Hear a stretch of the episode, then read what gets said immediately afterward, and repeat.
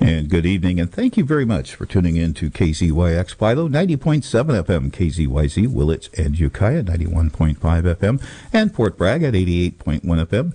We stream live at kzyx.org. We also have a phone app that you can get for Android or iPhone. And tonight's show is Universal Perspectives. However, unfortunately, uh, our friend COVID has struck yet again, and so Chris was unable to get into the studio to do his show tonight. So he did make other arrangements, though, so we're, we're probably going to be okay. She wanted to bring in a fan and a friend. Ken, Ken, you're here. Uh, introduce yourself, what you do, Ken Taylor, and uh, why you're here to, to promote it. Thanks, Rich. Thanks for having me, and I, I wish Chris a speedy recovery. Uh, I am the owner of the Joshua Grindle Inn here in Mendocino uh, Village, and uh, I w- I'm here to talk about water. Nice, and uh, it sounds like we have plenty of water. What's what's what's there to talk about water? well, actually, we do have. Uh, we receive enough rainfall here, um, even in a drought. Mm. but it's how we manage it and use it uh, uh, we call it uh, um, stop it, sink it, and store it. So those are the three kind of concepts that uh, we're, we're talking about today. And, and what exactly are you? How are you involved in, in making sure that we store it and, and sink it and all of that? Yeah. So uh, at the Grindle uh, last year, I had a workshop in September where we installed a rain tank and we catch rainwater from one of my buildings. And we were able to catch 5,000 gallons in a very short period of time. And we used it for our, for our garden. And um, we have a great garden, and it's uh, as you know we're in, we are in a stage four drought down where I'm at. Mm-hmm. So using your well to water your garden is a no-no. Yep.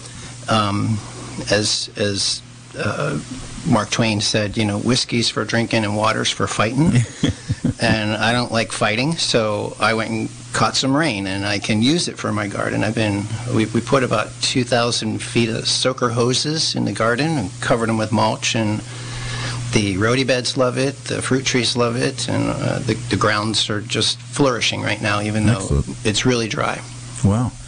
And when you say we, how many people are involved in, in kind of keeping an eye on this and, uh, tracking what, what your rainfall is being? Is it just you and your family, or is it uh, everybody involved? Uh, do you have a network going, or? So I'm part of a group, uh, the Grassroots Institute, and they're here. On, the, core group has many groups. I run the Water Coalition group. Um, they're doing a lot of other good things as well with climate crisis and uh, community land trusts and Noyo headlands. Uh, but I'm working on just the water area right now, and um, yeah, so we're we're going to be holding an event here. We've we've had several workshops at my establishment, one at Little River, and the next one's going to be in Rotary Park on August 19th next week okay. from 11 to 3, and we're going to have some ideas for people to save water in the short term, like just low flow shower heads and toilets, that kind of thing. Um, we're going to talk about long term, adding well storage, adding rain catchment, uh, gray water, which is using maybe your uh, shower water to water your garden. Mm-hmm. Uh, they call it shower to flower. um, and then more long term changes. We, uh, we've started a survey, and there's strength in numbers. So we're, we're looking for people from uh, business or property owners, sorry, from Fort Bragg to Elk that okay. are interested in, in doing some of these things to their property. And it may be, you know, not be cost prohibitive sometimes for sure. some people, but it, it's, it, it could be a tipping point. So if we get enough people to, together, we can go after grant money. Okay. Which is a lot better than people putting it out of their own pocket. So we're going to be down there signing up people for the survey and also explaining to them some of these other concepts that I talked about. That's great because uh, uh, from an outsider, of course, all of this looks so overwhelming, and being able to solve the problems that we're dealing with, climate change and so forth. So the the idea of bringing in a few people that can do a little bit here, and then hopefully that gets you to a bigger picture. What uh, what do you think your prospects are of getting some sort of a, a grant that could could help us out? Well, we're working with a group called the H2O Progressive, which is uh, a, a, Regina Hirsch is the owner and founder of it, and they're in Groveland, California, which is over near Yosemite, and that's where I used to live before I came here. So last year, I brought her whole team here to put my rain catchment in, and they've been working in and around the neighborhood here already, signing people up, and they're going to be the ones to, to carry it forward and uh, go f- put the grants in for us. They've done the same kind of thing in Ojai and Ventura, San Luis Obispo.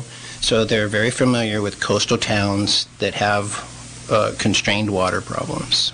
So um, hope, we're hopefully going to get them over here, get enough people signed up, get a grant, and then we'll do assessments, and we'll find some people who fit the mold of what we're trying to do, whether it's, you know, adding storage, adding rainwater, uh, gray water, those kind of things, you know, stop it, sink it, and store it. And then there's other things that people can do just on their own property, you know, creating a rain garden or a, a rain basin underneath a tree instead of having a convex mound of dirt that the water runs off. off, You right. want to make it concave and have the water sink in. and feed it. Yeah, yeah. I, I imagine that there's a lot of uh, surprise when you do your education uh, outreach. Uh, What's what's what are people most surprised about, or most? Oh my gosh, I didn't think of that aspect of what I'm doing, you know, water wise. Well, I think a lot of people don't think about rain in, in catching it. They they try to divert it and send it down their driveway or down the street. Um, you know, and that's okay if you if, if you if it's not a precious commodity for us like it is. Um, and I think that's the the main aha moment. You know, we can catch this stuff and use it later in the year when you really need it, Yeah, and that'll help the aquifer too. yeah. That's unfortunately the big arc of living over 50 years as I have. I can do seriously remember being in the you know, a city or a you know metropolitan area or whatever, where people are washing their cars and they're just, you know, playing sprinkler in, with the streets and the, yeah, uh, with the kids in the streets and just water, water, water just flowing down like it's just not another thought about it. And now I, I see that when I drive down somebody's street and I think, oh my goodness, don't they know their hose is, is, is loose? You know, um, it, it seems it, it does seem overwhelming, but you you sound optimistic. So tell me more about the, the upcoming event and how you uh, uh, managed to uh, to get it together and what you hope to get from it. Yeah, so I have a really good core group that uh, helps me quite a bit, and uh, they have been writing uh, articles for the uh, real estate magazine here in Mendocino and putting out a press release and uh, putting flyers out there. We're you know going in the town and hanging them up, try to get people out there.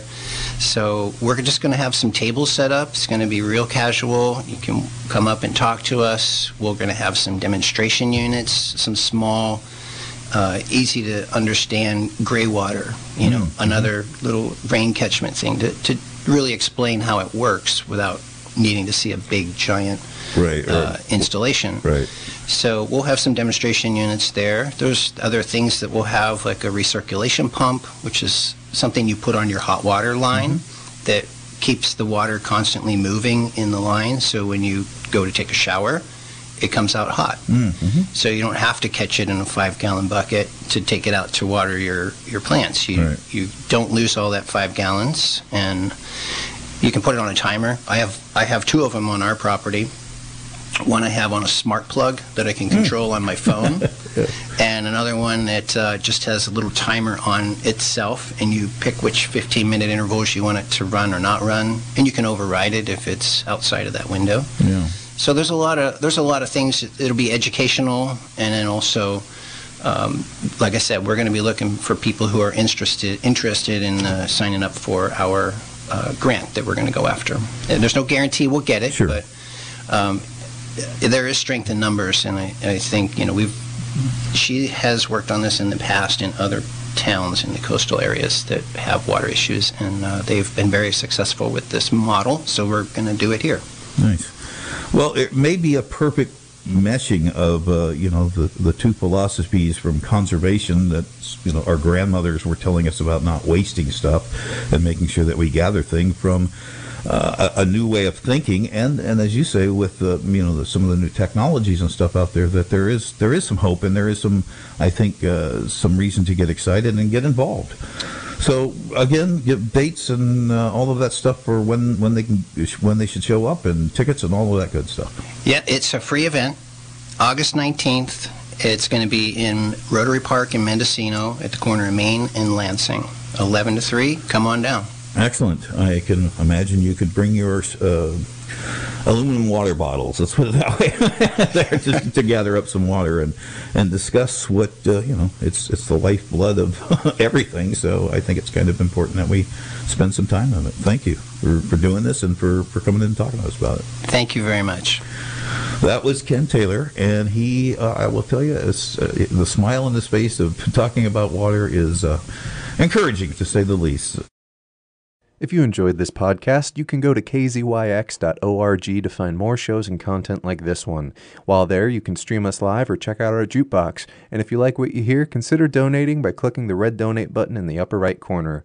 We are Mendocino County Public Broadcasting, listener supported community radio. KZYX Philo 90.7 FM, KZYZ Willits and Ukiah 91.5 FM, and Fort Bragg at 88.1 FM. Thanks for listening.